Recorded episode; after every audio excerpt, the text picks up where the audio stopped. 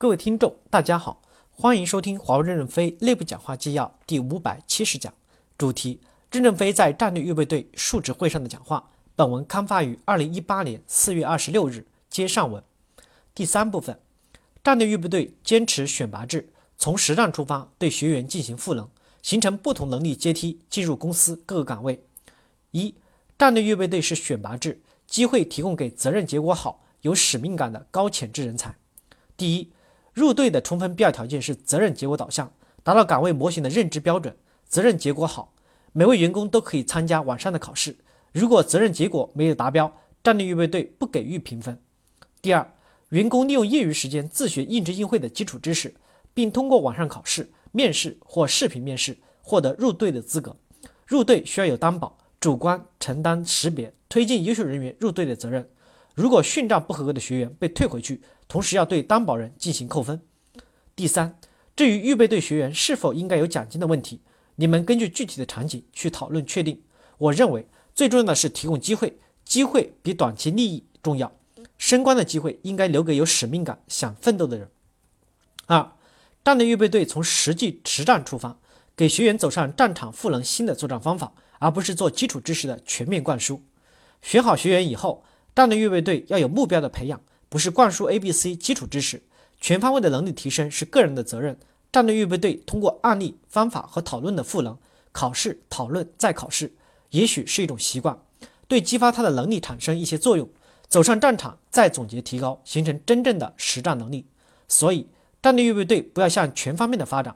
如果总想做大、做宽、做广，反而变成了一个大杂烩，就做一个突击队，抓住可能做成的事儿，努力去做，先突出一个可能再说。大庆油田不就是石油吗？怎么可能把其他方面也突出来呢？当然，不是学员在战略预备队洗过澡就算做战略预备队的成绩，不能是互联网追求点击率的评价体系。比如连志玲是天生的励志，怎么是训练出来的呢？但他的其他增值才是你培训出来的。战略预备队从实实战出发，给学员赋能新的作战方法，学员在实战中运用这个方法并做出了贡献，这才是战略预备队的成绩。三新项目可以可以以战略预备队为主，但是成熟的项目要坚持一线的江南游击队的作战指挥权。在新项目中，我们要敢于战略的投入，把预备队的种子空投进去，以战略预备队为主。这时，地方的江南游击队可能能力不够，可以做副职，比如视频业务不一定全部投入视频分队的种子，也可以有其他部门的种子编成混合连队。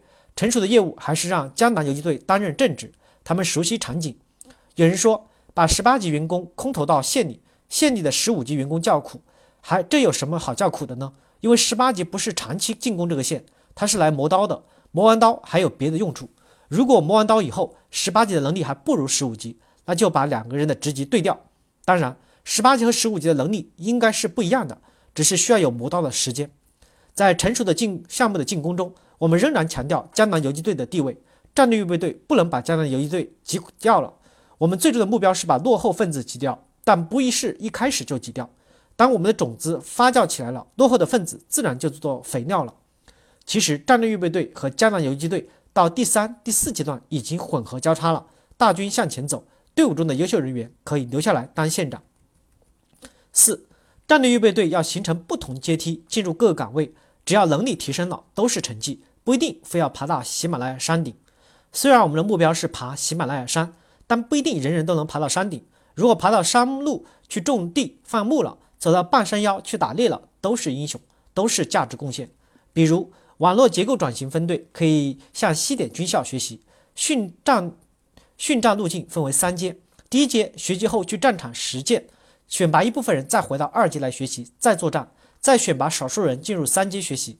美国陆军上将李奇微很优秀，每作战一年半回来学习一年。当他学空降兵时，刚好碰上诺曼底登陆，就有了一个战略性的机会。所以，喜马拉雅山这个坡是分阶梯的，每个阶梯要有过滤和选拔。我们要让这些聪明的人不断的去爬阶，爬不上去也要有满足感。最终爬到哪里，取决于队员的意愿和能力。爬不到顶的，可以横向流动出去，也是好汉。五、研发出征进入战略预备队，是为了让研发队伍年轻化，以及培养一批具有战略洞察力的高级人才，让研发持续有新生力量。新鲜血液以激活激发组织的活力，对于确实不适合走向其他领域的人员，尽快的安排返回研发的岗位。二零一六年，研发集结了两千名高级干部及专家出征，进入战略预备队接受赋能转型。一是为了让研发队伍的年轻化，二是为了培养一批具有战略洞察力的高级人才。如果有些队员确实不适合走向其他的领域，要尽快的安排返回研发岗位，让他们在战略预备队洗过澡，综合能力多少有所提升。大家要知道，研发不是只出征两千人，我希望将来可能有两万人走出去，让研发有更多的新生力量。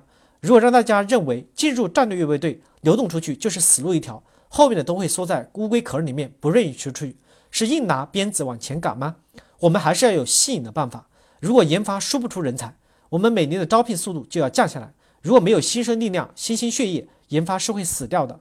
所以，我们尽量的再找一些岗位，让员工也能得到机会的发挥。研发各级主管不要护着，可能是在耽误他们的前途。感谢大家的收听，敬请期待下一讲内容。